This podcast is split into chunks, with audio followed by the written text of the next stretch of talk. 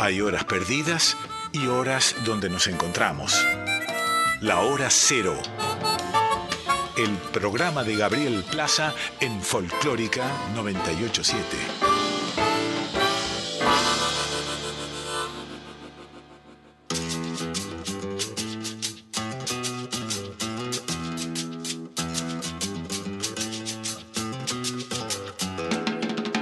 Caprichosa la reina del plata, colecciona amores que te matan.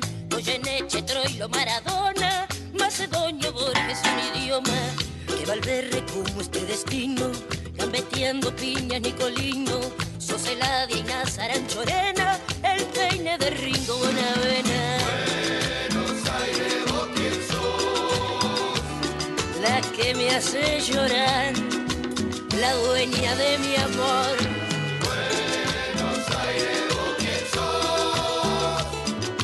Avenida El Viar, puta y Constitución. Buenos Aires, vos quién sos. La risa de Gardel, las manos de Perón. Buenos Aires, vos quién sos. Lisandro y yo en un bar, Narciso el mostrador.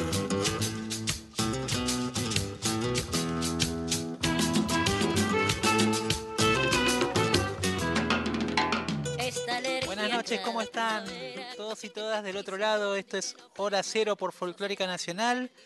Mi nombre es Gabriel Plaza y junto a Guille Pintos los vamos a estar acompañando hasta la una de la mañana. Hoy tenemos varias sorpresas, pero antes eh, le invito a pasar, entre comillas, porque ya está acá al lado mío, al señor Guille Pintos. ¿Cómo te va, Hola, Guille? Gaby, buenas noches, ¿qué tal? ¿Cómo estás?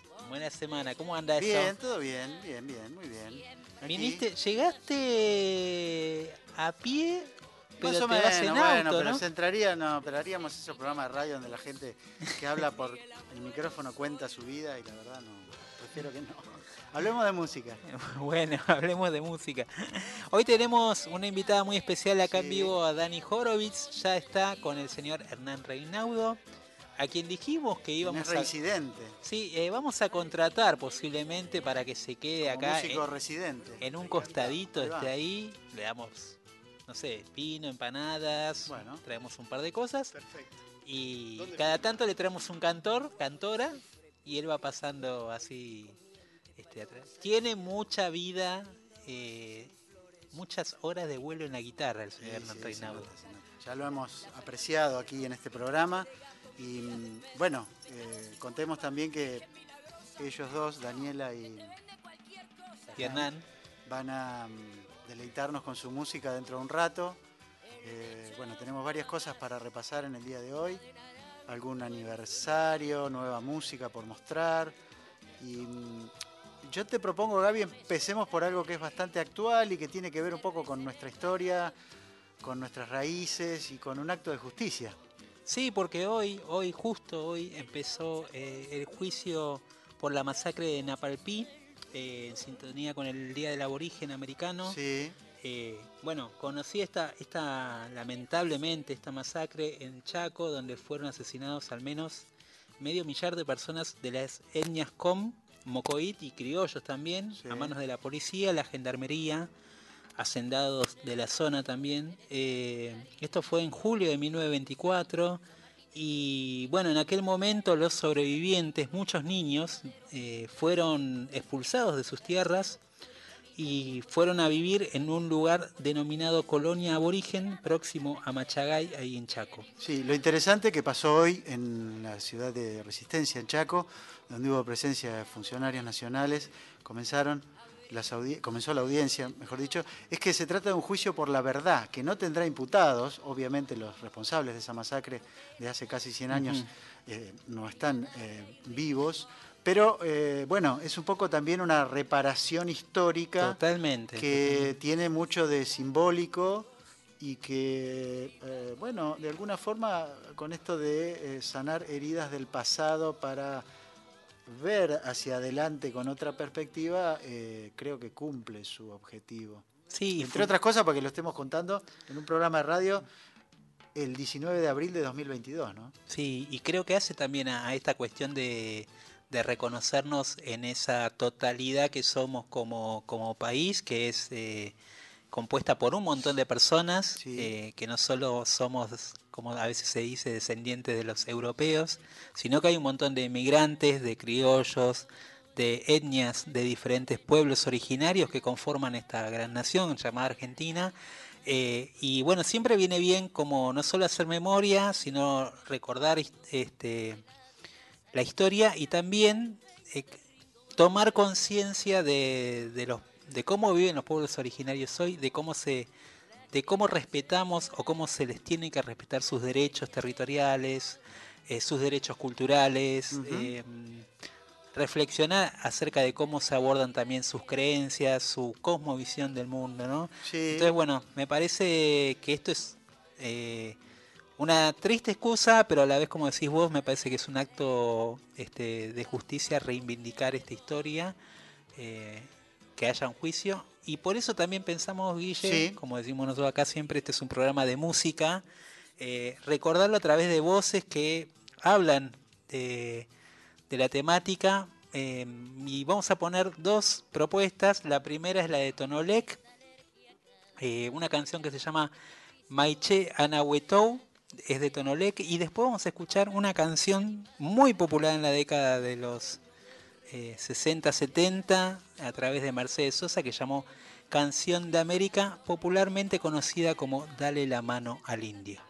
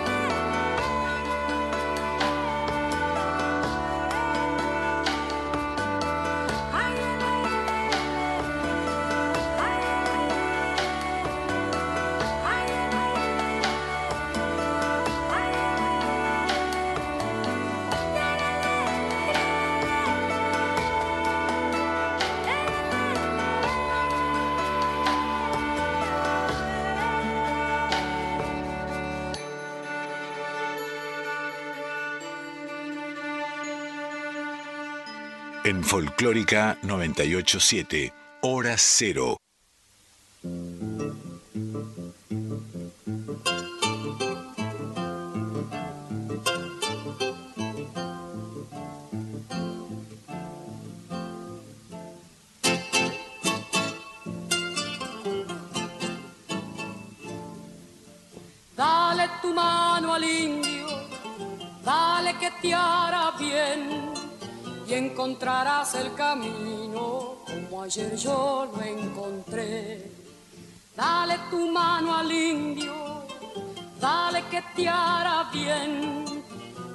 Mojará el sudor santo de la lucha y el deber.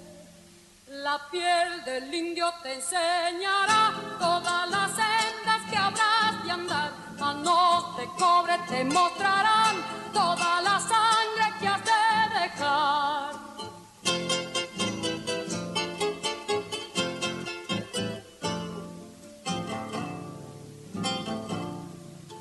Dale tu mano al indio, que te hará bien y encontrarás el camino como ayer yo lo encontré.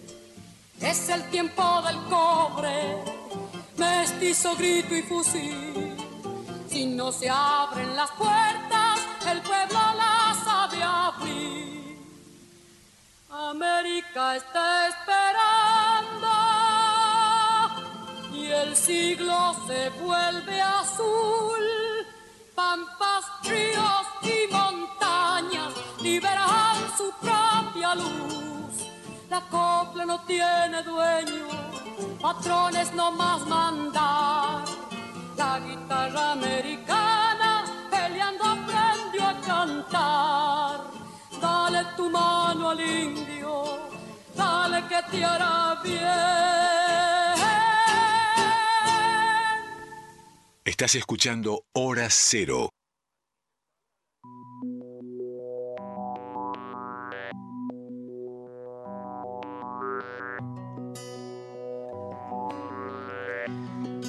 Seguimos en hora cero por Folclórica Nacional hasta la una de la mañana acompañándolos. Mi nombre es Gabriel Plaza y Guille Pintos para los que se suman en este momento tan especial. Pasaba Guille esta versión de Mercedes Sosa eh, tan emblemática, un Sí. himno así, eh, un himno podríamos decir hasta casi de barricada en los 60, los 70. Bueno, claro, tenía que ver con una serie de reivindicaciones y un estado de agitación social y político en toda Latinoamérica Totalmente. que vinculaba también con la posibilidad de reivindicar a, a los sojuzgados y des- desposeídos de siempre, ¿no? Y, y bueno, y Mercedes además como la gran, un poco Sí, madre, eh, la gran Pachamama, representante de toda esa América Latina y también de ese, ese gran rostro, ¿no? Es un poco el rostro de la América profunda, eh, representada acá también en esta canción, Canción de América.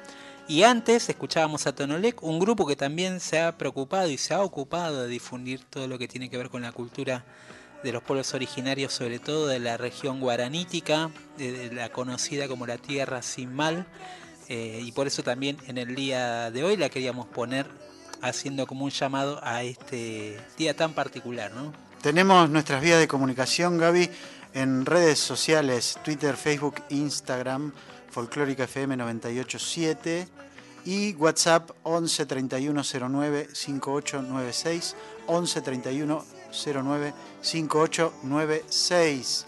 Estamos haciendo hora cero, son casi las 11 y 20 de la noche de hoy martes y presentamos a nuestros invitados. Claro, bueno, el otro día tuvimos eh, invitados en vivo, Sí.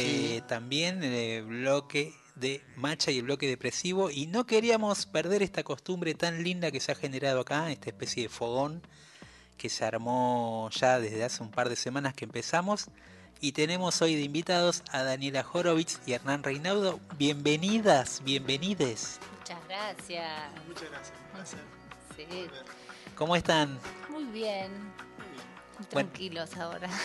Eh, que es un horario Es un de, horario de- contemplación este de la noche. Totalmente. Uno se eh, bajó toda la cosa que hizo en el día. Es como que tampoco está muerto de sueño. No, claro, tampoco es la, la madrugada. No es Pablo. Marchetti que te llama a las 3 de la Me mañana. imagino, me imagino.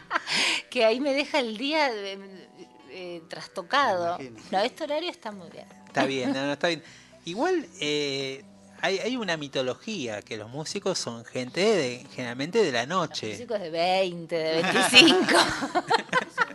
Claro, ya a esta edad nos vamos todos temprano, a dormir temprano. Sí, igualmente eh, esto es muy de cada uno. Yo nunca fui trasnochadora. No sé si eh, acá mi compañero puede decir lo mismo. No, yo sí, pero ahora no. Ahora, Claro, ahora me levanto temprano. Claro. sí. Nos llega a todos ese momento, Sí, sí, me pero fui, tuve mis épocas. Juveniles Sí. y noctámbulas. Dani, habla- hablábamos eh, antes eh, un ratito con, con vos y con Guille también de, de- de la cantidad de proyectos en la que estás embarcada como medio en paralelo. Mm. Vas haciendo diferentes cosas. Eh, no sé si seguís todavía formando parte de la agrupación Los Amados. eh, que digo, entre otras cosas que hiciste, Mm. can- cantaste música brasileña también, mucho tiempo. Eh, hoy vas a hacer un repertorio más, eh, podríamos decir, de la vertiente más música raíz folclórica, Ujú. más de música popular. También estás haciendo, eh, hasta hace poquito, un repertorio totalmente de, de música antigua, casi uno diría, ¿no? Sí, me me nutro de todas esas cosas y creo que este como todo también va tan despacito, se pueden hacer muchas cosas.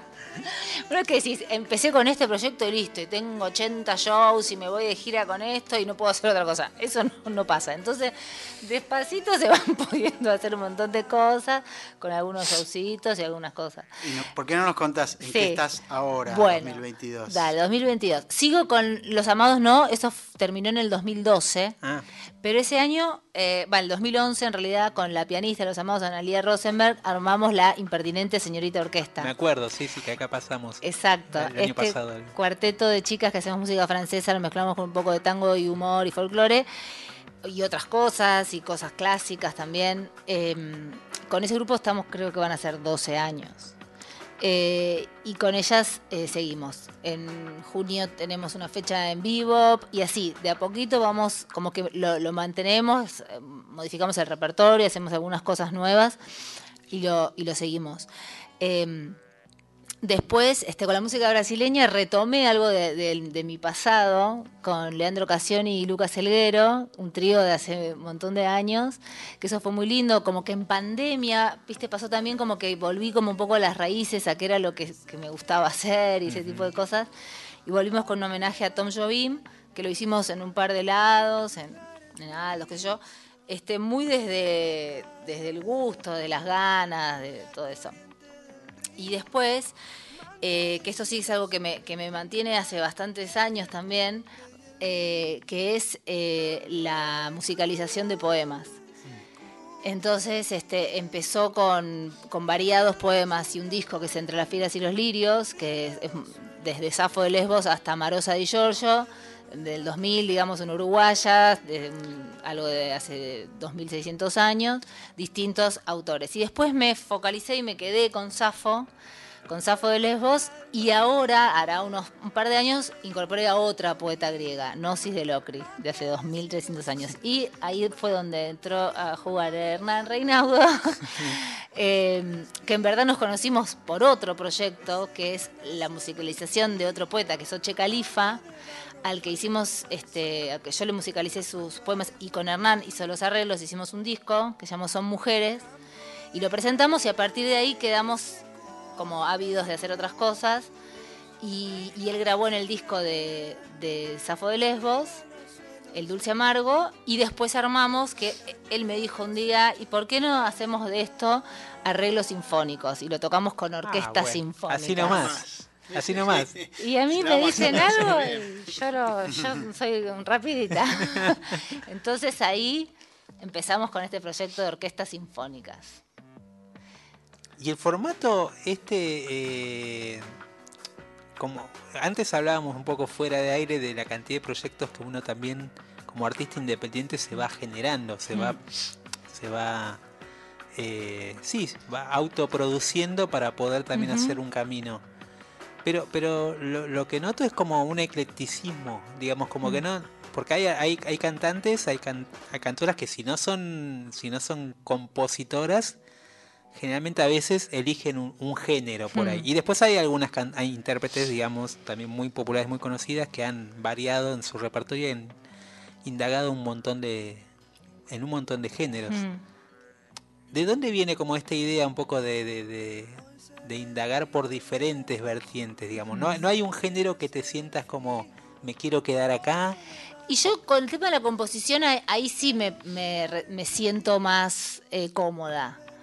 Eh, Porque ahí puedo, puedo abrevar de todo lo que yo escuché y aprendí y me siento más, eh, no sé, sincera, por decirlo. Eh, pero sí es cierto que yo estudiaba en la escuela de Avellaneda, estudiaba folclore y de pronto no me sentía, cantaba pero en las peñas me, me resultaba un poco ajeno, iba a la jam de jazz y todo bien, pero el ambiente jazzero y después Brasil. Digo, es cierto que me gustaba todo y a la vez no había algo que yo dijera, quiero hacer esto. Entonces por eso me parece que ahora que estoy más madura, puedo pensar que de todo eso se arma algo que tiene que ver con la composición y lo que nosotros armamos con Hernán tiene que ver con ritmos folclóricos eh, que los entiendo, él por supuesto también, pero que los comprendo, que los conozco y que los puedo poner libremente al servicio de la imaginación y no están anclados en un en una cosa escolástica, digamos, ¿no? No, y lo, lo interesante es que esos ritmos folclóricos están este, sustentados en estos poemas de, los, de los miles de años de los que hablabas. Exacto, y ahí se me mezcla el colegio, porque yo por ahí eh, conocí a Safo en el colegio, el latín,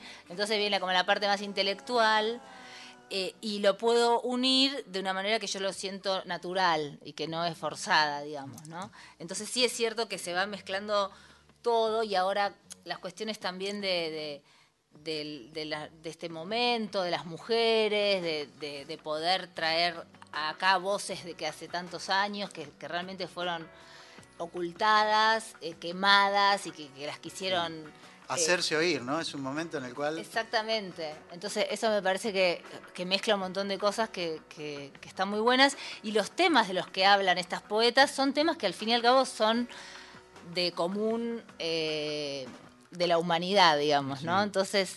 eh, Que siguen teniendo una vigencia, pero una vigencia eterna casi, podemos decir. ¿no?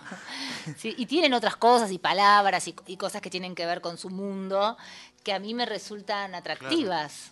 Tal. Bueno, ¿qué tal ¿qué- si no Eso, escuchamos un poco de música que explique por sí sola esto que estábamos hablando? Bueno, yo haría, pero espera, Hernán, mira, te voy a- Cambiar- te le voy a cambias toda la afinación. Ahora que- ¿Podemos hacer honradera primero?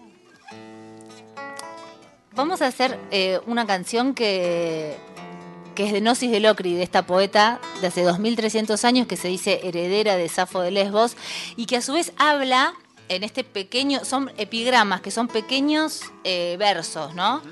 Son cortitos. Y ella eh, da cuenta en este pequeño epigrama del linaje materno, porque habla de su madre, de su abuela y de una de un vestido de lino que le que le que le, que le- con el que honran a, a Hera, que es una de las diosas, ¿no? Todo muy femenino.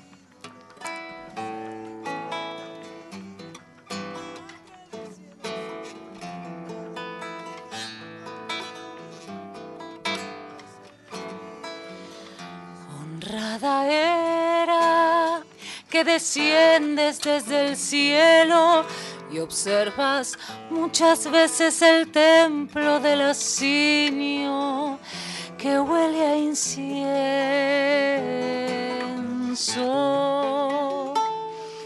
Recibe el vestido de lino que junto con su noble hija Gnosis tejió Teófilis, hija de Cleoca.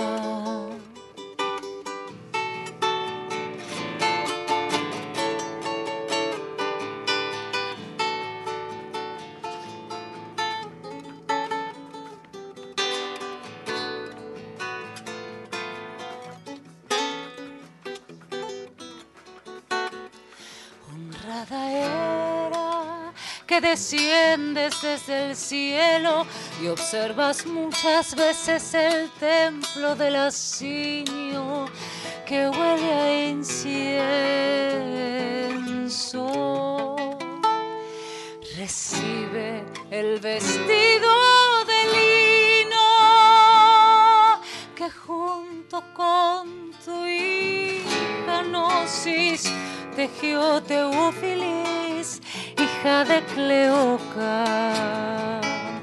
Recibe el vestido de lino que junto con su noble hija Gnosis tejió Teófilis, hija de Cleoca.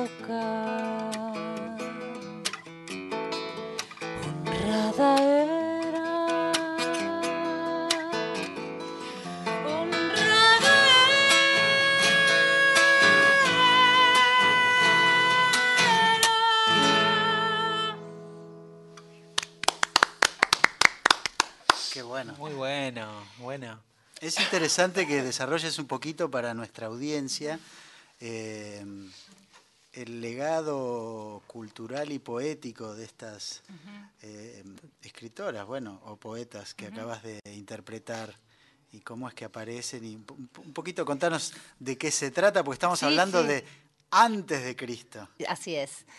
Eh, bueno, esta, esta poeta que se llama Gnosis de Locri es eh, de una zona que era Locria o Locri, que ahora es Siracusa, en Italia, pero en ese momento era la Magna Grecia.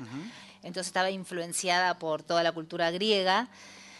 Eh, y y e- ella, por ejemplo, eh, hace 2300 años escribía, estos son eh, versos escritos, se llaman epigramas, estaban escritos en distintos lugares sagrados que podían ser en los templos o en las, eh, en las tumbas. Pero lo interesante era que era- eran como especies de grafitis, que estaban escritos en, en lugares donde todo el mundo podía pasar y verlos. Y otra cosa que, que según eh, una autora argentina filósofa que se llama Mariana Gardela Hueso, que hizo un libro sobre ella y por la cual yo la conocí, eh, dice que ella eh, lo había hecho, eh, se sabe que, que fue con fines literarios y que no eran meros, bueno, epi- digamos, cosas que se ponen en una tumba. Claro. Era, ella había es- escrito, digamos, de una manera consciente, ¿no? Entonces era, era una escritora, que se sentía escritora a pesar de lo difícil que era ser algo siendo mujer en Grecia y en un montón de lados. En cambio, Safo, Safo de Lesbos, y ella se, se autodenomina hija de Safo o hija artística, ¿no? Aunque 300 años posterior, porque Safo realmente fue muy famosa en todos lados y, y la, la han tomado infinidad de filósofos y, y escritores hasta ahora, digamos. Eh, y, y en su momento Safo también lo fue. Eh, entonces, hace 2600 años, años, Safo sí cantaba con su lira y esos versos no estaban escritos, era tradición oral. Existía la escritura, pero hacía muy poquito. Como mucho del folclore en su momento, Claro. digamos. Exacto, sí, sí, sí. Y años después escribieron los versos y se fueron pasando y después luego fueron quemados todos en, en la Inquisición, porque se supone que hubieron nueve libros recopilando la poesía de Safo. Eh, y los- eh, lo que ha quedado de ella solo ha sido en libros de gramática, donde la tomaban como ejemplo de, de, de- de perfección. Fórmulas casi matemáticas, digamos, por así decirlo. Claro, por, para decir, digamos, esto es un exam- exámetro no sé cuánto, y bueno, y el ejemplo. Y Leí así- también que a ella corresponde la, ima- la autoría de la imagen del amor como un como algo amargo, ¿no? Como un dulce amargo. Claro, sí, porque ella inventó como esta palabra glucupicron, que es, es un neologismo de hace 2600 años, que es dulce amargo. Y ella nombra el amor como algo dulce amargo, que no es. eh, eh, bueno, no sé, es eso. Entonces, como que dice que es la mezcla de las dos cosas. ¿sí? Y Bittersweet. Bittersweet, sí. Eh, pero viste que es, bueno, agridulce, pero no sería agridulce, sino, bueno, es, es ese concepto. Y, de, y Safo y Gnosis, eh, en, el- en uno de sus primeros epigramas, que se han conservado solamente 12 epigramas, dice, más dulce que el deseo, nada.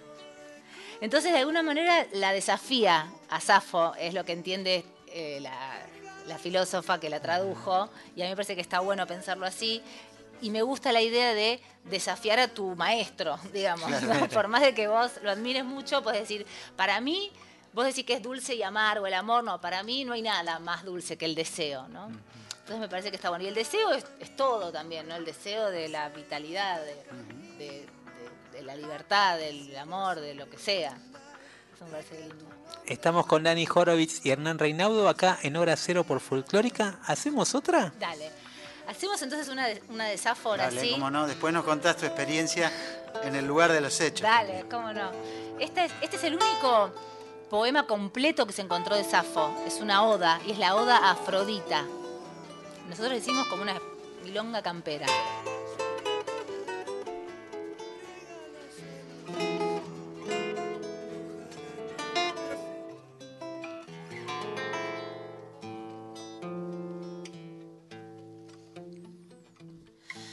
Inmortal Afrodita de polícromo trono, o de ornado trono, o según otras traducciones, de trono multicolor, o de trono colorido, o de colorines y flores, o de pintitas en el rostro, la maquillada de pintaditas flores, la de risitos seductores. Hija de Zeus, que tramas ardides, te suplico. No dejes que esta pena de amor atormente mi corazón. Desciende a mi plegaria como viniste otra vez en tu carro de oro. Recuerdo que te traían los alegres gorriones hacia la tierra oscura, con un fuerte batir de alas desde el cielo.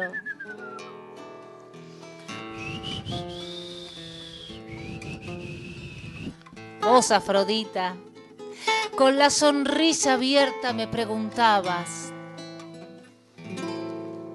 ¿para qué me llamas? ¿Cuál es tu anhelo? ¿Qué padeces ahora? ¿Arde de nuevo el corazón inquieto?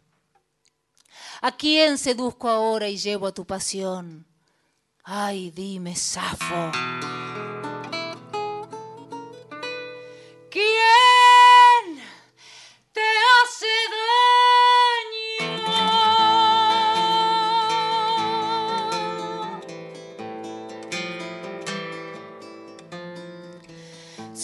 Huyo de ti,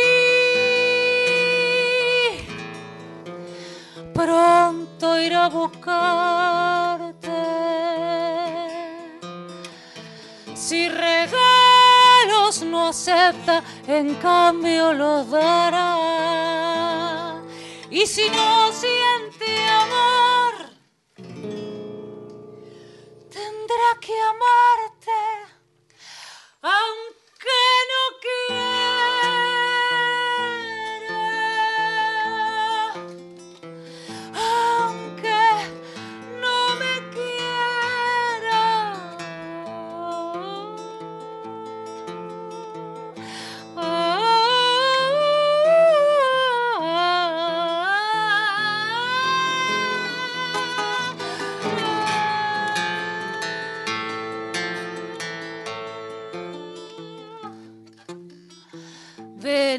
Mí y líbrame de mis desvelos. Cumple los deseos de mi corazón.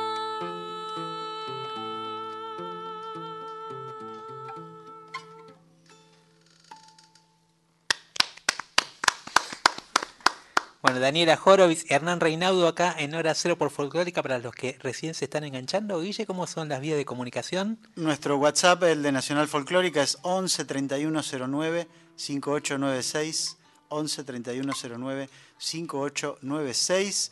Hora cero punto programa de radio en Instagram y Facebook. También estamos ahí.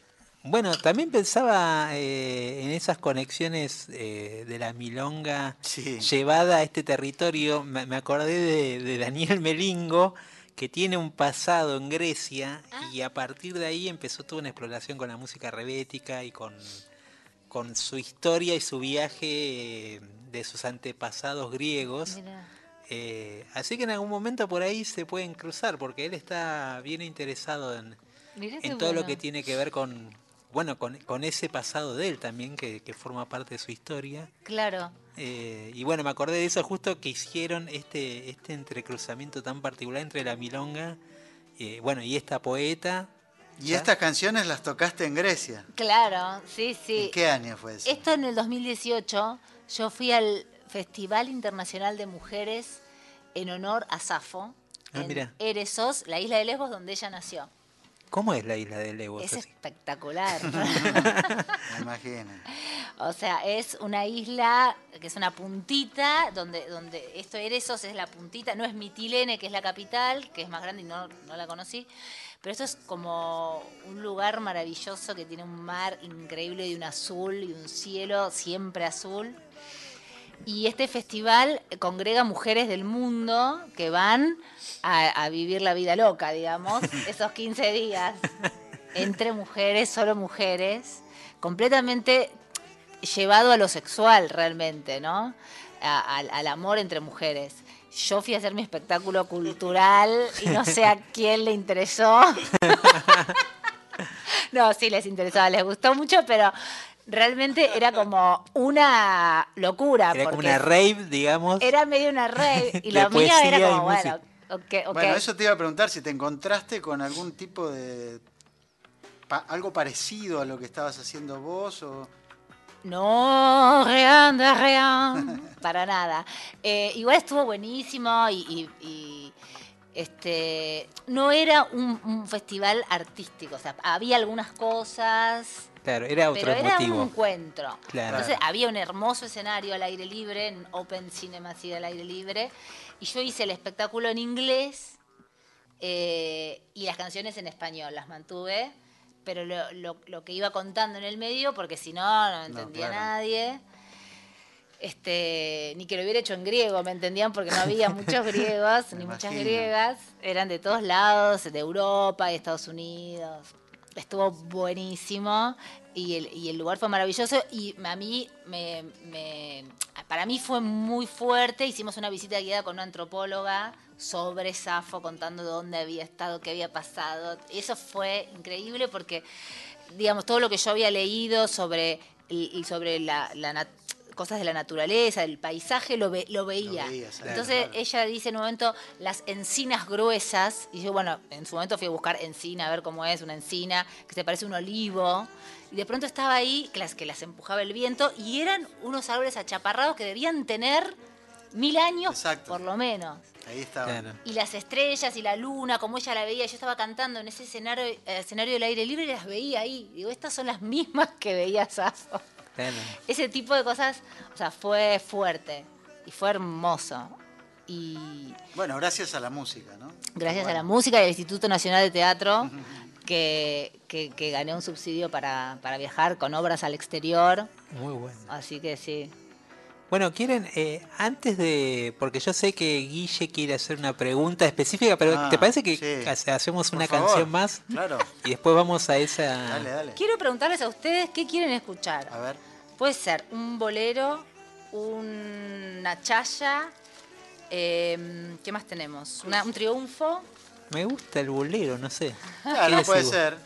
Bueno, La Chaya está más cerca de Está tu más zona, Gaby, el triunfo de la mía, así que lleguemos a un Claro, eso sería ¿No? un punto medio. punto medio, claro, un triunfo. Además, ya que viene hablando del amor, de la poesía y todo eso, me parece que viene bueno, bien. entonces hacemos una, un bolero de Safo que se llama Y voy a acostarme sola.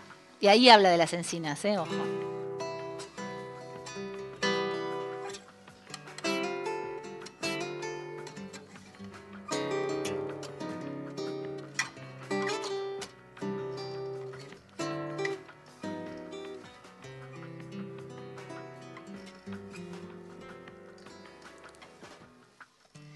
Ha agitado el amor los sentidos, como en el monte arroja los pinos el viento. Y sobre un blanco colchón tenderé yo mis miembros.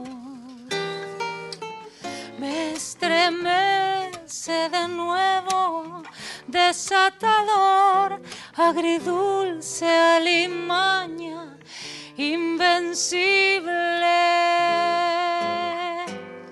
Amor. Salía la luna llena y ellas en torno al altar en pie quedaron y a mis hermosas amigas cantar quisiera para alegrarlas. Las pléyades ya se esconden, la luna también, y media la noche, las horas pasan y voy a acostarme sola.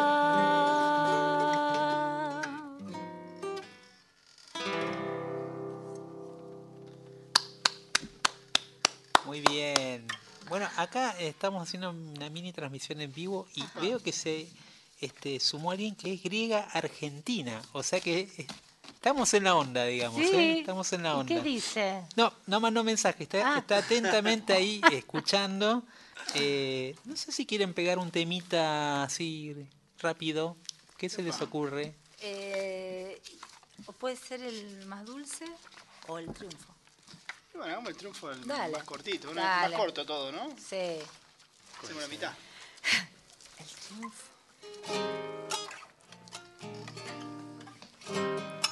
Este es sobre un cuadro que se llama Sabaítide. Son, es una canción sobre un cuadro, se llama Éfrasis. O sea, Gnosis veía un cuadro y le hizo la, el verso sobre ese cuadro que estaba viendo sobre una mujer. Mirá.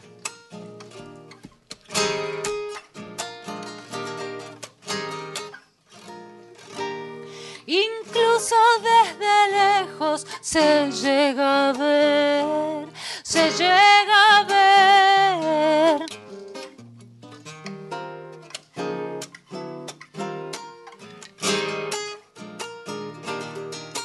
Que por su belleza y grandeza, y grandeza.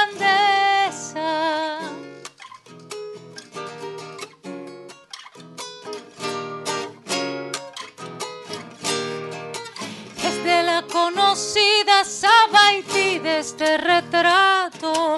Míralo,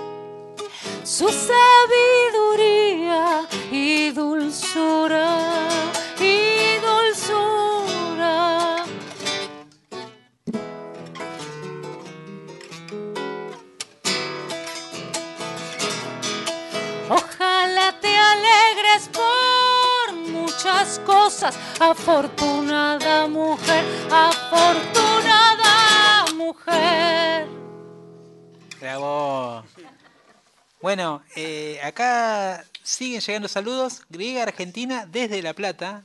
Les manda saludos a los dos. Eh, Sandra Márquez, eh, gran cantora Sandra Márquez, manda saludos y feliz cumpleaños a Dani. ¿Cómo es esto?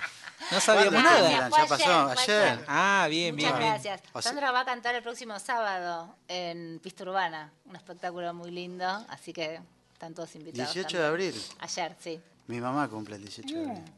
Bien, Jerónimo en vuelo, fue? también otro gran cancionista, manda saludos. Eh, saludos desde Neuquén, Patagonia, Argentina, manda Fabián. Este, un saludo Fabián, gracias por conectarte. Bueno, Guille quedó pendiente ahí una... una Bueno, hay que contar una historia porque yo la supe al momento que creo la conocí hace bastante tiempo ya. Ah. Eh, Y es que el papá de Daniela es un fotógrafo argentino muy importante, eh, yo diría, la historia deportiva de este país de la buena parte del siglo XX. Y mm, bueno, autor de eh, eh, varias de las fotos que ilustraron grandes coberturas este, deportivas de la revista Gráfico en los años 70 y 80. Y bueno, hablábamos acá antes de empezar el programa de, bueno, ahora con este eh, revival del documental de Bilardo y la figura de Maradona y México. Bueno, hay que contar que tu papá, Gerardo Zoilo, eh, fue una persona muy importante en los medios y cubrió grandes este, eventos que conmovieron al país, ¿no? Y sus imágenes están presentes. Piensen en las fotos de Maradona el día del partido con Inglaterra del 86. Varias de esas imágenes corresponden a tu viejo, ¿no? Sí, sí.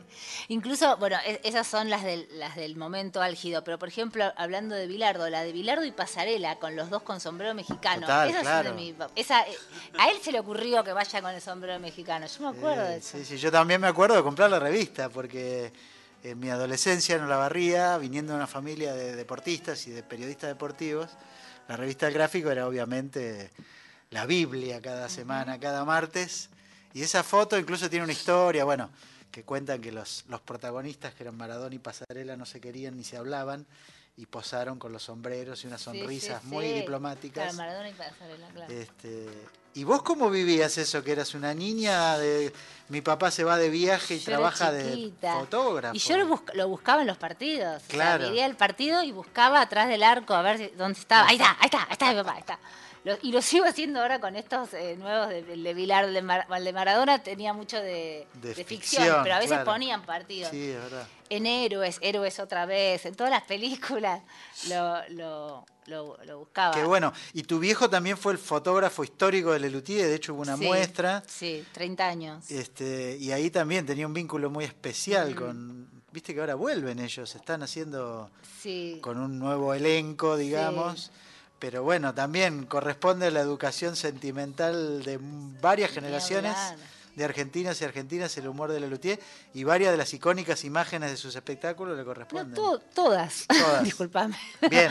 Eh, todas. ¿Y O ibas sea, a ver los espectáculos Sí, de Lelutier? íbamos ¿Los con mi hermana, nos acordábamos que nos ponían en las sillitas, o sea, estaba el coliseo, siempre Sí, fue en el coliseo, después sí. en el Gran Rex, pero se llenaba y al final, a ver las chicas, bueno, y nos ponían una sillita, imagínate que ahora te ponen una sillita, no nada, imposible, en los pasillos, que no Claro. se puede.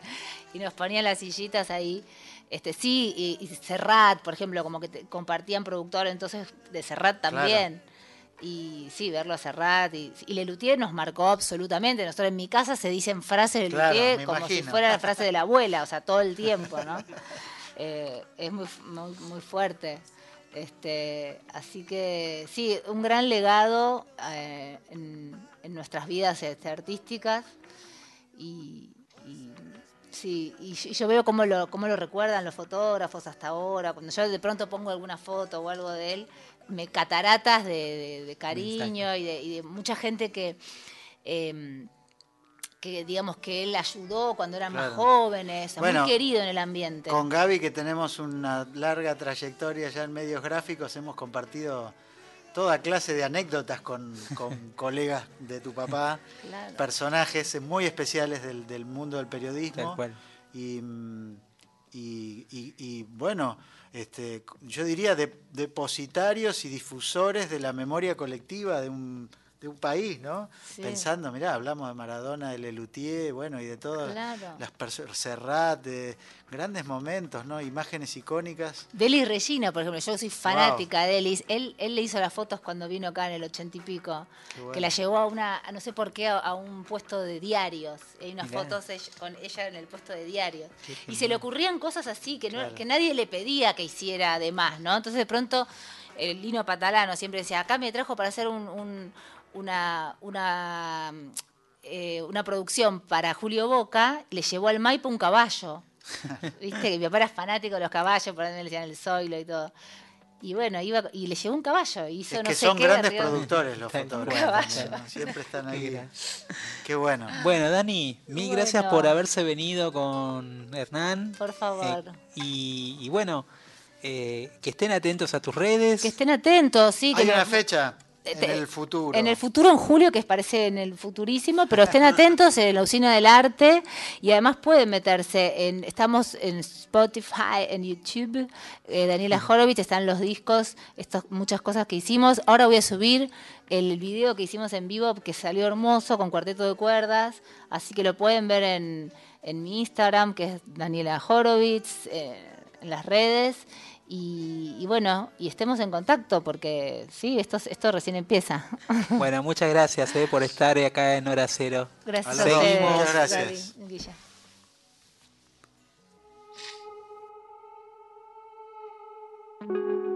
Salto mi corazón ruidoso. Quiero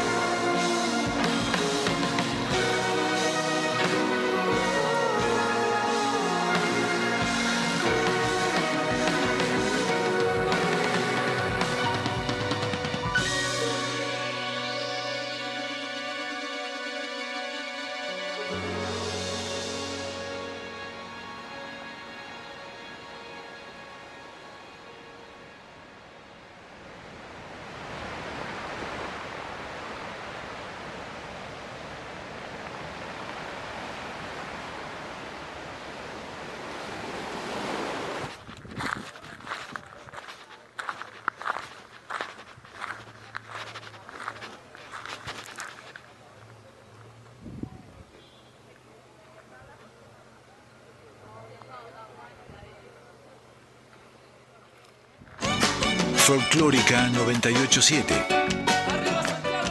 La música habla por nosotros.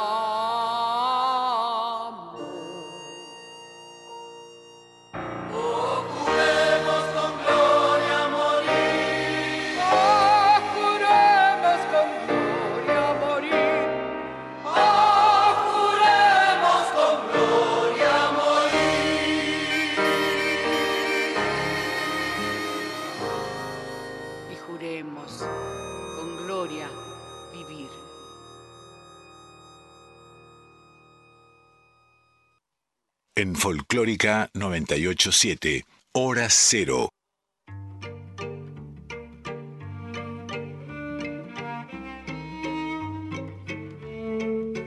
Así de a poquito, hurtadillas, eh, nos aproximamos. Estamos saludando a un amigo. eh, Y ya es miércoles 20 de abril, Gaby. bien, bien, bien. Hemos atravesado la frontera del día. Estamos haciendo hora cero hasta la una en Folclórica FM. Nuestro WhatsApp es 11 3109 5896.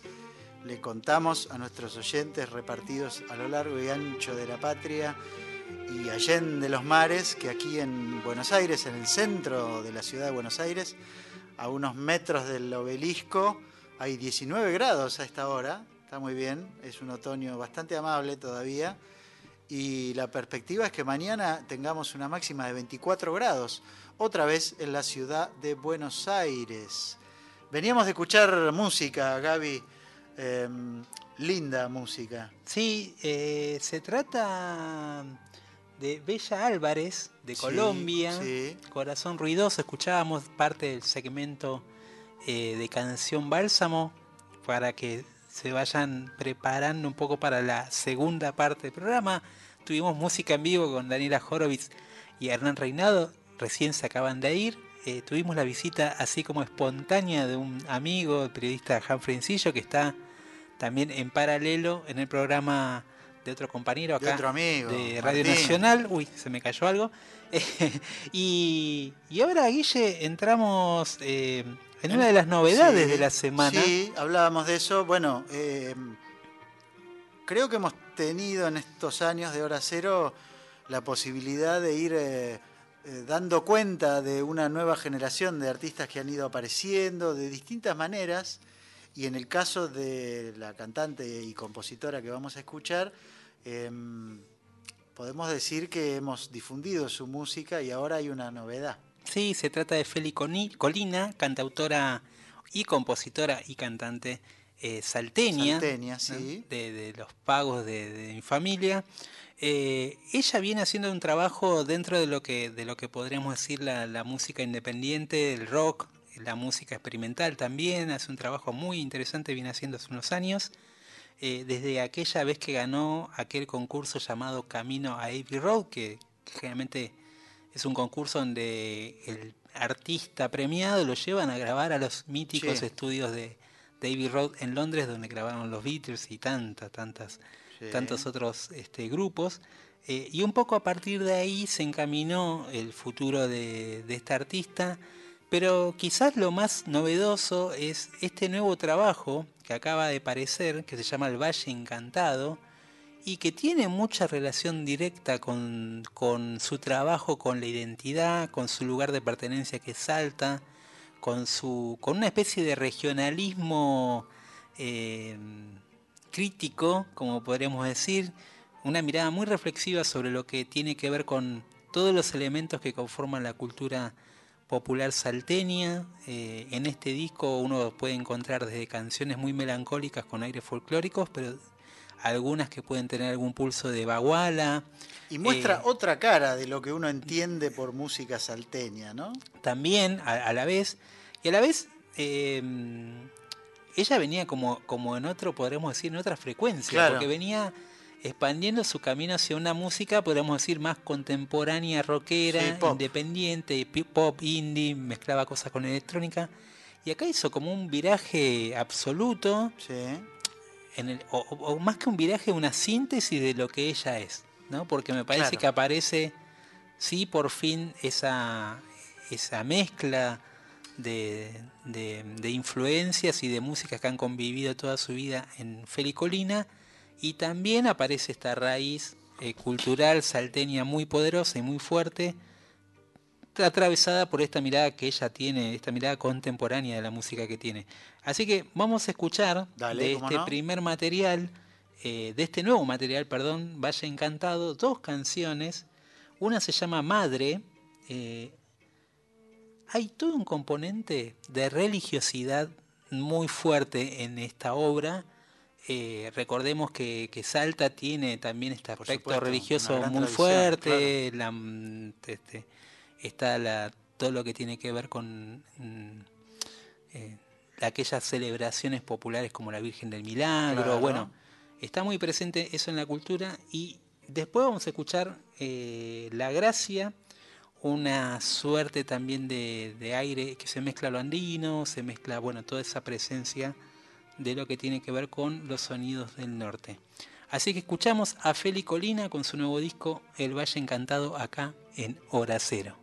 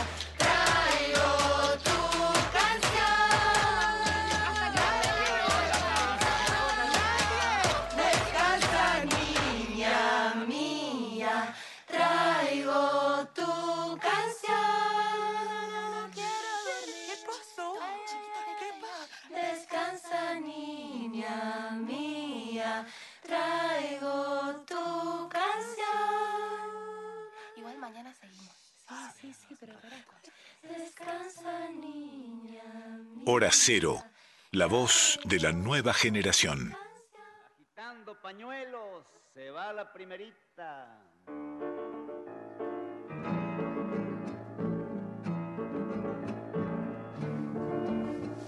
Estamos en Hora Cero por Folclórica Nacional. Venimos de, de una especie de saya, eh, pero más conocida en Salta como lo que son las comparsas. Guille, yo te contaba un Sí.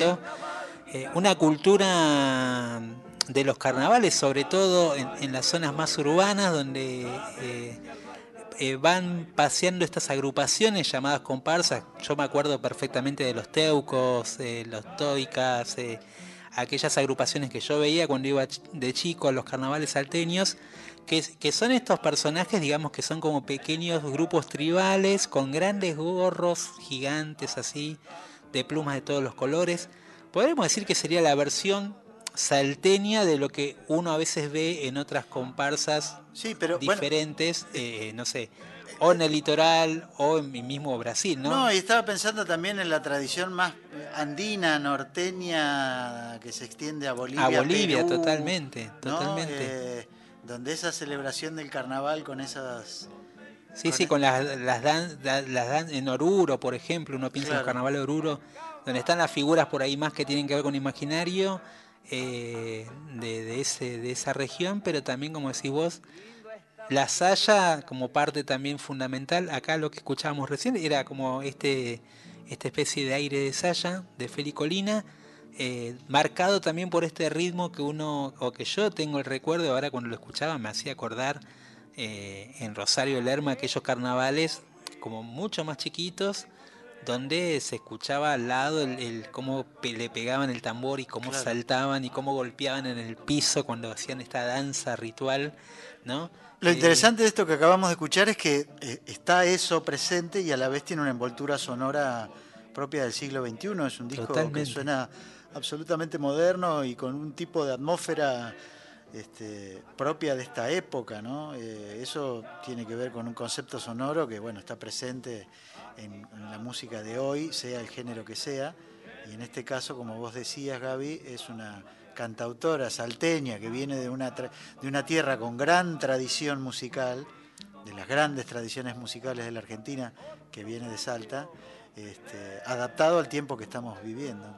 Bueno, y como todo tiene que ver con todo Sí. nuestro programa, ahora sí vamos a ir de ese sonido bien contemporáneo de la mirada salteña a un sonido, eh, podríamos decir, Tradicional. bien tradicional. Bien De- tradicional. De, de hecho, este, estamos ahí escuchando este, este sonido que tiene que ver más con el sonido criollo o con, con el cual uno podría escucharlo en aquellos patios de los carnavales también. Vamos a escuchar Otro salteño, otro salteño célebre. eh, célebre salteño llamado Dino Saluzzi. En su etapa, podríamos decir, más de bandoneón carpero, ¿no? De, aquel eh, tipo de bandoneonista que tocaba en los carnavales. Hay una escuela inmensa, desde Marcos Tames al Payo Claro. Solá en Salta, que ha marcado historia dentro de la cultura popular salteña. Y acá eh, Dino, en estas grabaciones, recupera también ese sonido, bien de, de carpa, bien para bailar. Eh, vamos a escuchar mm, primero la Negro Alegre, una samba bien carpera. Ya me imagino ahí a la gente en sus casas va a bailar con esta samba. Y después vamos a escuchar al dúo Arias Castro, eh, nueva generación de músicos contemporáneos, pero que también el Tarco Arias en bandoneón y Seba Castro en guitarra van a hacer otro clásico, pero de Jujuy. Eh, en el caso del Tarco es de Jujuy, es de la región de Humahuaca, y van a hacer el tema Tacita de Plata, un himno eh, jujeño. Así que vamos con estas dos zambas bien tradicionales, bien criollas, pero pasadas por el filtro de dos eh, proyectos que a la vez tienen una visión contemporánea de la música.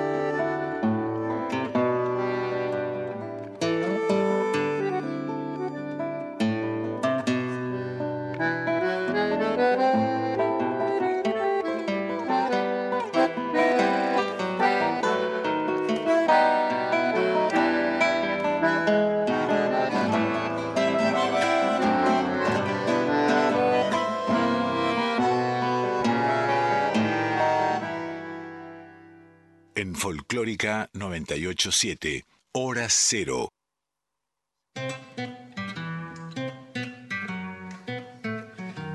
Estamos en Hora Cero por Folclórica Nacional, como decía el gran Quique Pessoa. Mi nombre es Gabriel Plaza. A mi lado el compañero Guillermo Pintos. Guille, ¿cómo son las vías de comunicación? Para los que están despiertos. Que deben ser muchos. Eso.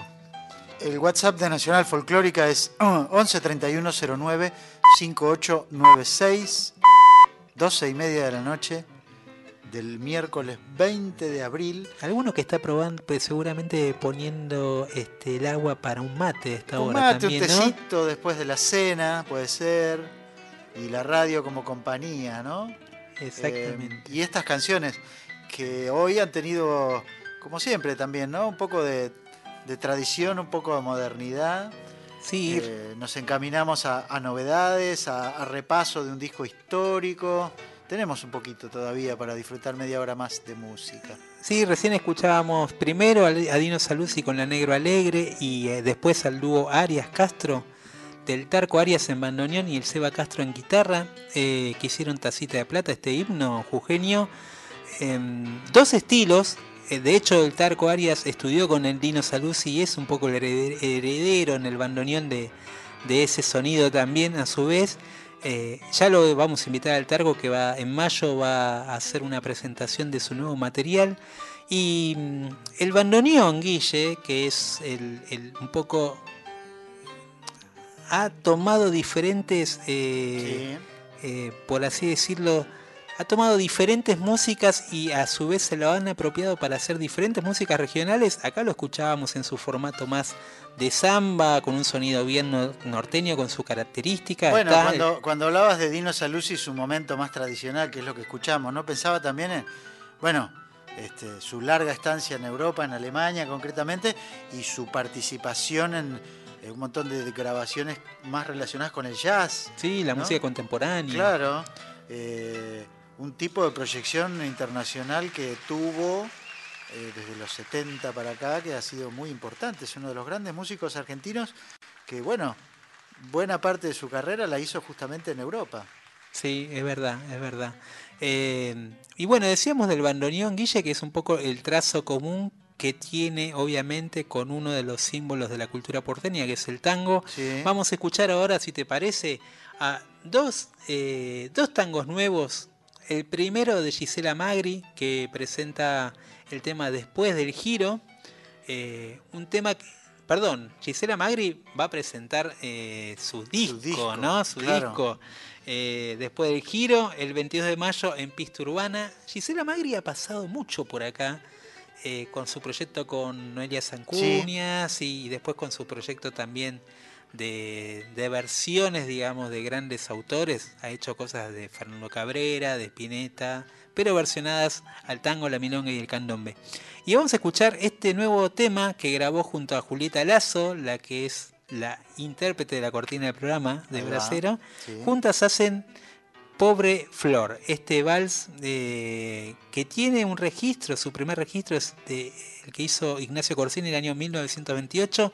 Ellas hacen esta nueva versión de este valsecito y después vamos a escuchar eh, Asfalto, Tripe y Corazón de Bombay, Buenos Aires, tema nuevo también de la agrupación eh, de, este, de este nuevo trabajo que se llama Noche Herida. Vamos a escuchar estas dos propuestas de nuevos tangos, pero también que tienen a su vez la tradición eh, y, por así decirlo, la gloria y la atmósfera del pasado en sus genes.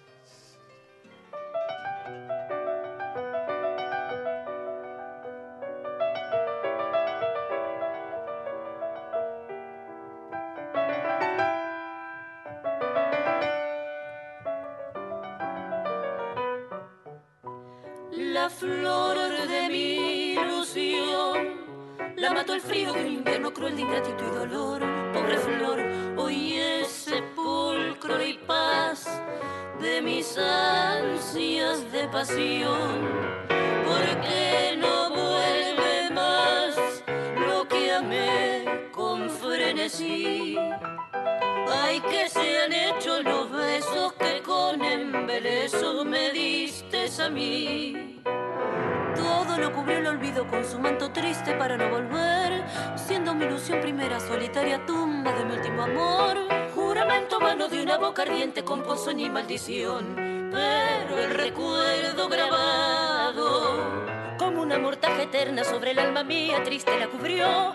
Y por eso entre tinieblas voy meditabundo vagando al azar con tu nombre escrito con una sentencia de no poder olvidar el corazón que te amó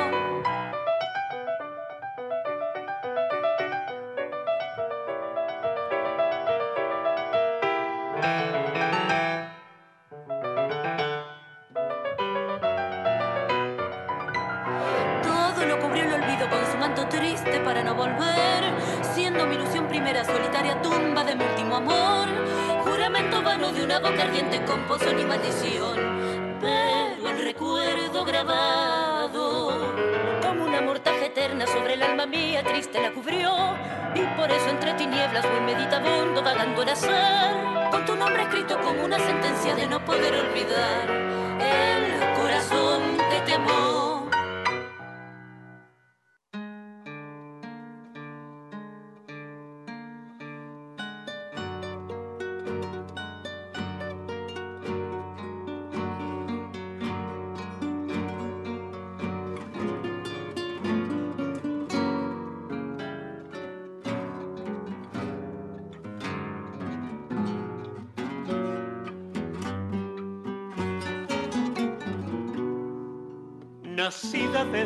grito, sos tumba y laberinto, estás bramando de concreto y soledad. Tu valle de detalles, de calles y señales, me llevan de la mano a tu espiral. La fiel repetición, rectángulo, igualdad, laberinto de locura y realidad. Besos por un beso en el baño de algún bar, insomnio de tus calles sin final.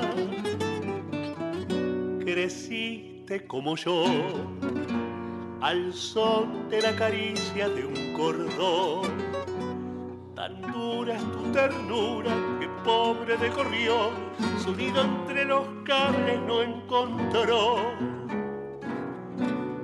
Ofrezco mi canción que apenas asemeja en tu hormigón. Quien vio tu corazón ruidoso y de mujer no vuelva a ser el mismo nunca más. Soy tu cantor, yo te soñé, ciudad. Estás enferma de mí.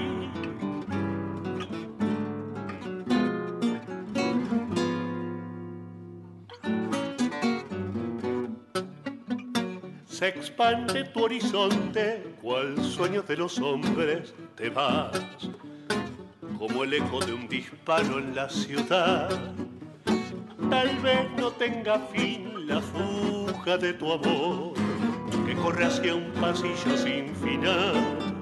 Perfume y combustión, catrera de adoquín, te dejo la propina por tu amor.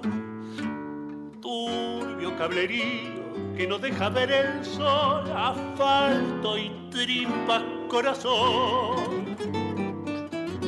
Creciste como yo, al son de la caricia de un cordón.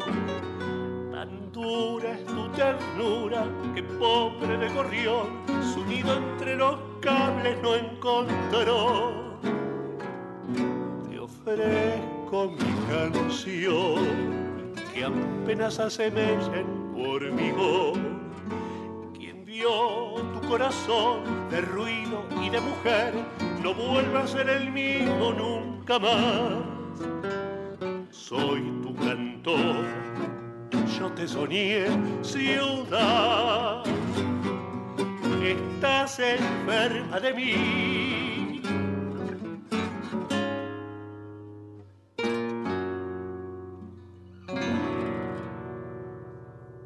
Hora Cero, la voz de la nueva generación.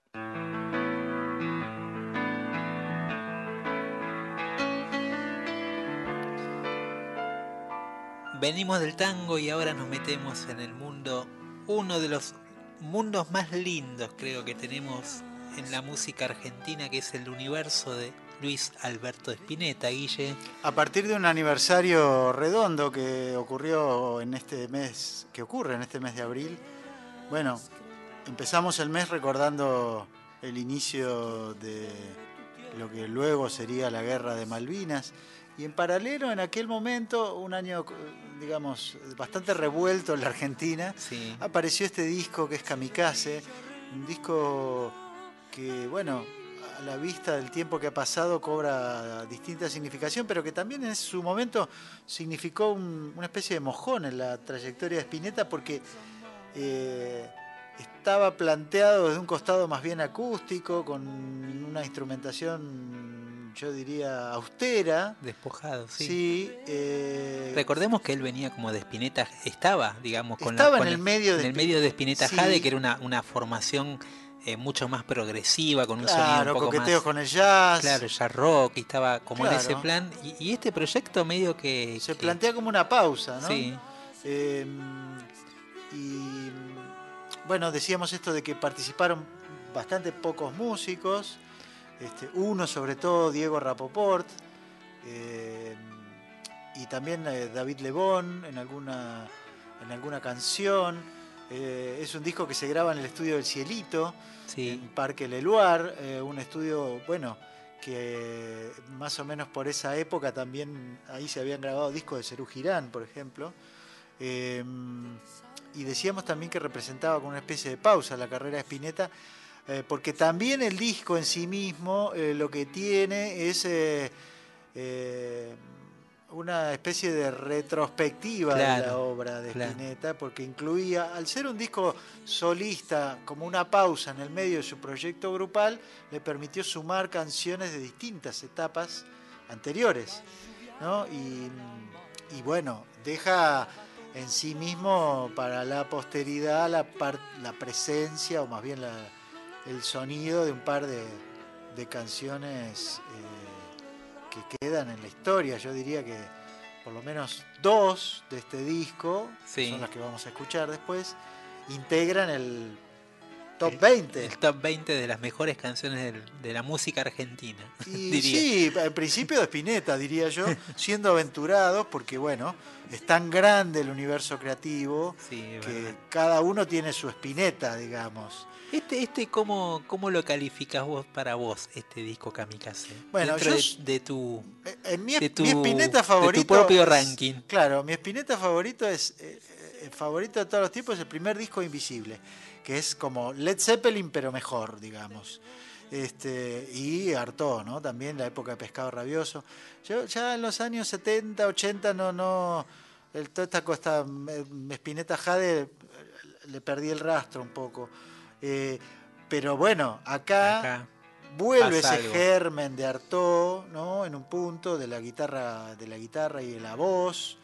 Y, mm, y bueno, se ha escrito bastante sobre la significación del, del título del, del disco, ¿no? En, en- en el uni- en el momento en el que Argentina vive su única guerra del siglo XX, aparece un disco que se titula Kamikaze, Sí. cuando en los, en los diarios de la, de la época, en los diarios de ese mes, por ejemplo, se, y en las revistas, se mentaban las hazañas de los pilotos argentinos. Sí, es verdad. eh, es que verdad. volaban, eh, nos contaban, nos volaban casi a ras del mar, poniendo en peligro sus vidas para escapar a los radares.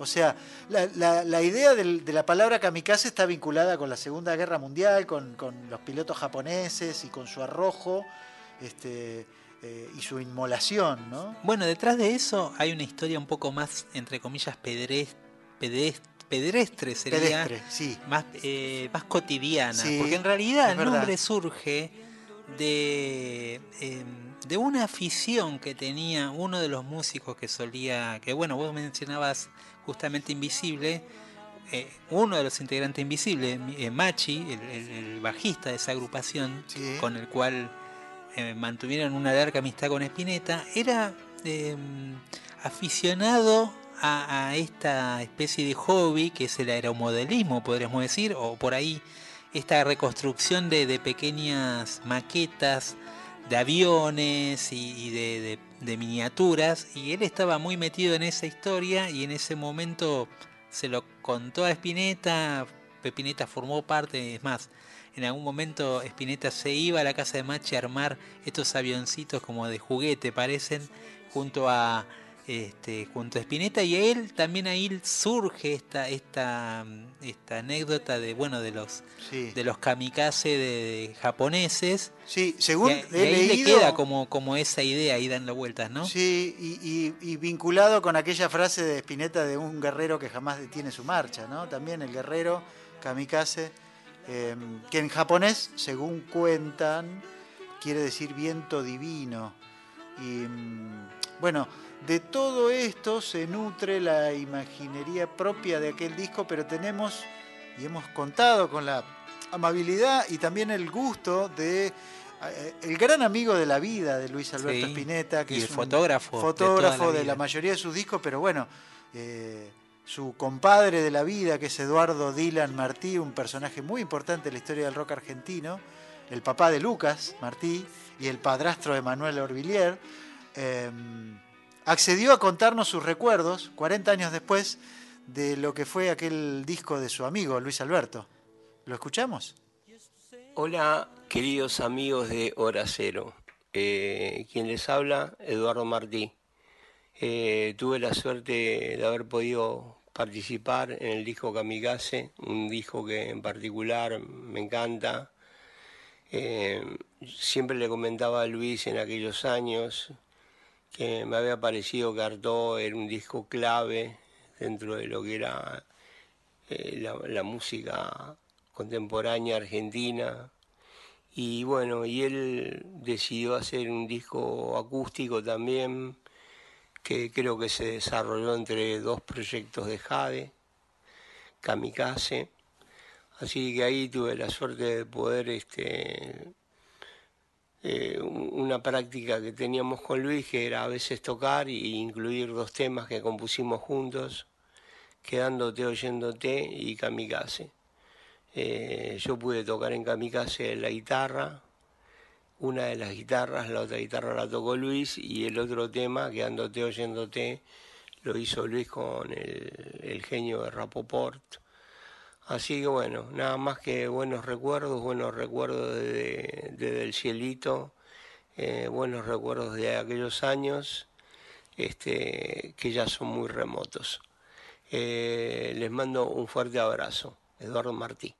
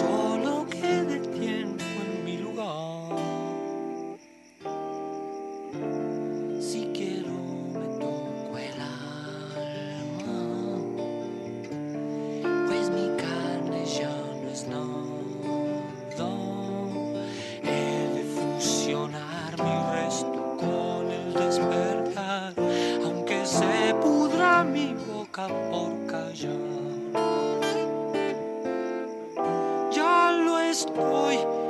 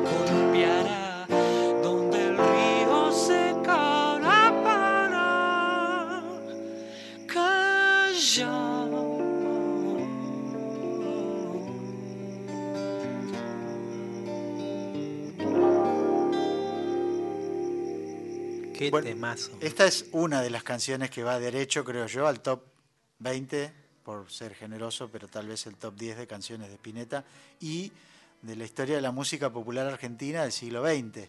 Cuenta la leyenda que esta canción la había escrito a los 15 años. Impresionante. Luis Alberto, y la grabó bastante tiempo después en este disco del 82. Contábamos que hay una mínima participación de, de Diego Rapoport en, en piano, teclado, piano eléctrico, ¿ah? Sí. Eh, David Lebón, que toca batería en otra canción, Águila de Trueno. Hay una historia interesante también. Águila de Trueno, parte 1 y parte 2, está dedicado a, a Tupac Amaru, digamos. Hay una idea ahí del guerrero, Mm, del sí, luchador, ¿no? El kamikaze, el, el guerrero. Y lo- los grillitos esos que se escuchan eh, eh, al final, o, o casi todo el tema creo, eh, tiene, fueron grabados en el fondo de los Sí, estudios imagino, ese de- patio- del cielito, que era campo, decía, Claro, ¿no? Claro, Gauri, claro, el en ese ingeniero. momento sí. Y mm, bueno, hay mucho de artesanal en la grabación de este disco. Y, el amigo de Luis Alberto, el gran amigo, Eduardo Dylan Martí, a quien escuchábamos, toca la guitarra en una canción también. Una particularidad porque él no era músico, no se dedicaba específicamente, pero bueno, obviamente habrá compartido y habrá visto buena parte de la creación de las canciones de Spinetta. Eh, eh, lo último para contar es que en agosto del 82 ese, este disco Kamikaze se presentó en el Estadio Obras y que eh, un poco antes, durante el famoso Festival de Solidaridad Latinoamericana durante la guerra, Sí. Spinetta que estuvo, tocó esta canción, tocó Barro tal vez y la que viene. Vamos a escuchar entonces ella también y este este tengo que decirlo, digamos, este está dentro también de mis discos Sí. preferidos de cabecera. De mucha gente. Sí, sí, Kamikaze está ahí. Eh, eh, y también queríamos pasar esta relación que con, con también con, con habíamos dicho muchas veces, ¿no? De, de esta relación que tiene Spinetta con la música de raíz, con esta samba eh, que, que se volvió canónica y también que la grabó Mercedes Sosa, ¿no? Que la grabaron a dúo en el disco Cantora. Así que por eso Spinetta siempre está presente en Hora Cero.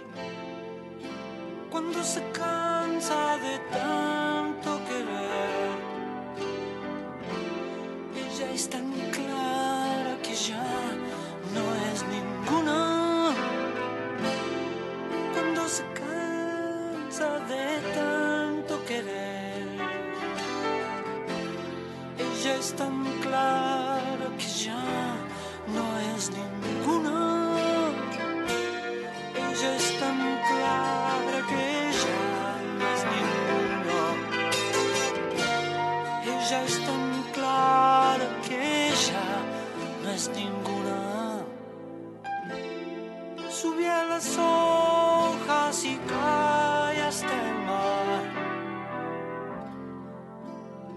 ¿Cómo es que puedo tocarle las manos? Sube a las hojas y cae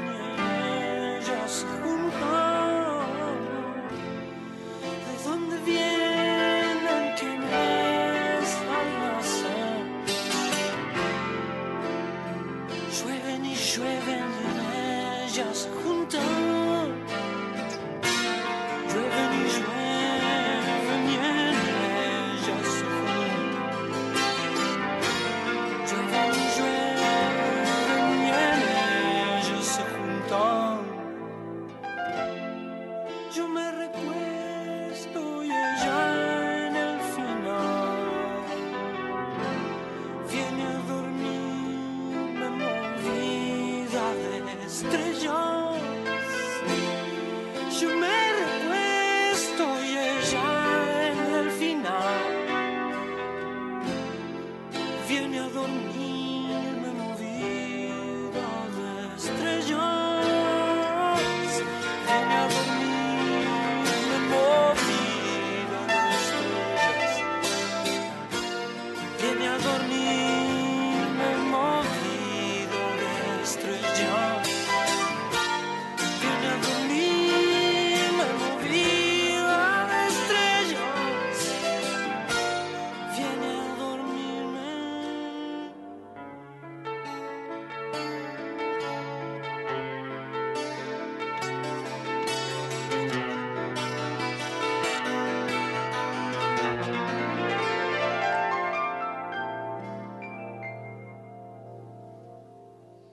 Estamos llegando al final de esta edición de Hora Cero que tuvo como invitada en la primera hora Daniela Horowitz, que nos cantó sus poemas griegos pasados por el folclore argentino. Y después tuvimos varias novedades, escuchamos dos canciones del disco nuevo de Feli Colina, escuchamos nuevo tango y hablamos hace un ratito de los 40 años de Kamikaze, un disco de Luis Alberto Spinetta que eh, marcó un antes y un después. Eh, lo decía, lo contaba Dylan Martí ahí, ¿no? Eh, en una pausa entre dos formaciones de, de Spinetta Jade. Eh, Qué lindo tenerlo a Dylan Martí hablando de ese momento. sí. Eh, y también te lo comentaba fuera del aire, Guille, qué parecida que es la Ah, voz sí, claro. de Dylan. Yo no lo había escuchado hablar nunca a Dylan, Sí, o sea, conozco toda su obra, pero eh, esa cosa tan espinetiana al hablar me, me- me impresionó, la verdad. Impresionante, sí. Y mm, bueno, nos tenemos que ir, Gaby, estamos llegando al final. Eh, Bueno, saludos ¿Qué acá. tenemos? Eh, tenemos a la gente que se conectó en vivo, Sí. así que le mandamos saludos a ¿Cómo Fabián no? Angeloni, a Marcelo Predacino, a Andrés Ibáñez, a, este, a la gente de Rompepera, gran agrupación. Este, tenemos un público de músicos, ¿no? tenemos un público Qué de bueno. Eh, Gita Valeno también. Bueno, saludos a todos ellos que están conectados hasta esta hora. Eh, hicimos hora cero, Flavia Ángelo en la producción, apurándonos, diciendo chicos, nos tenemos que ir. Eh, hoy en la operación técnica, muchísimas gracias a Jorge Escobar. Gracias, gracias Jorge. por, por guiarnos eh, y hacer todo mucho más fluido. Capitán Guille, del barco. El capitán del barco hoy, sí, sí, le tocó este, navegar este barquito. Y Guille, que tengas buena semana. Igualmente, ¿eh? ¿Eh? igualmente, que tengamos buena semana todos. Eso. ¿Qué Nos te, parece. ¿Qué te parece si nos vamos con alguien a quien queremos mucho del Sí. programa, que ha pasado por el programa? Sí. El maestro, el señor del ritmo, el, no sé, eh, gran, eh, gran candombero, el señor Rubén Rada. Nos vamos con Rubén Rada y su versión de 11 y 6 junto a Fito Páez. Nos esperamos, los encontramos el martes a las 23 horas. Eh, esto fue Hora Cero por Folclórica Nacional.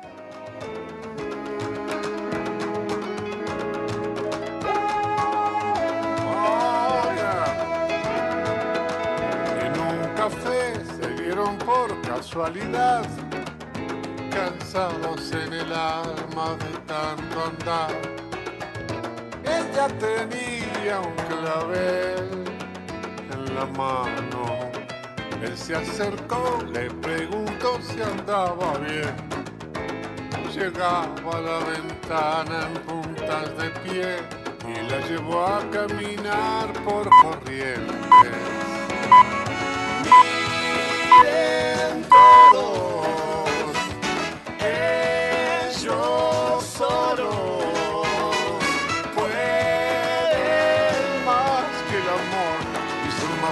más fuertes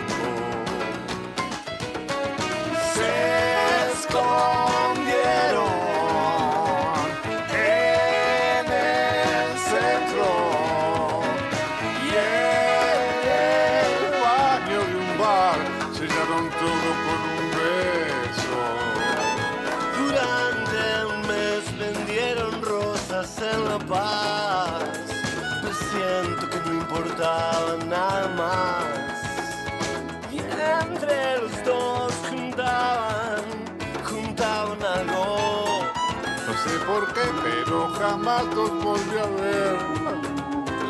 El caja con once y ella con seis. Y si reía le daba la luna. Miren todo. Ellos solo pueden más que el amor y son más fuertes que el Olimpo.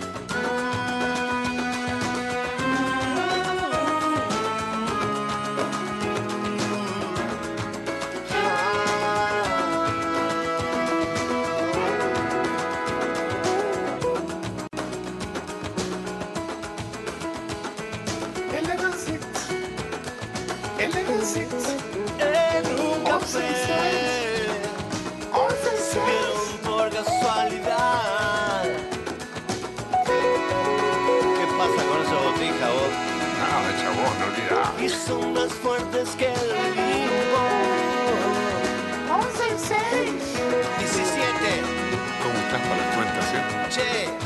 Whoa.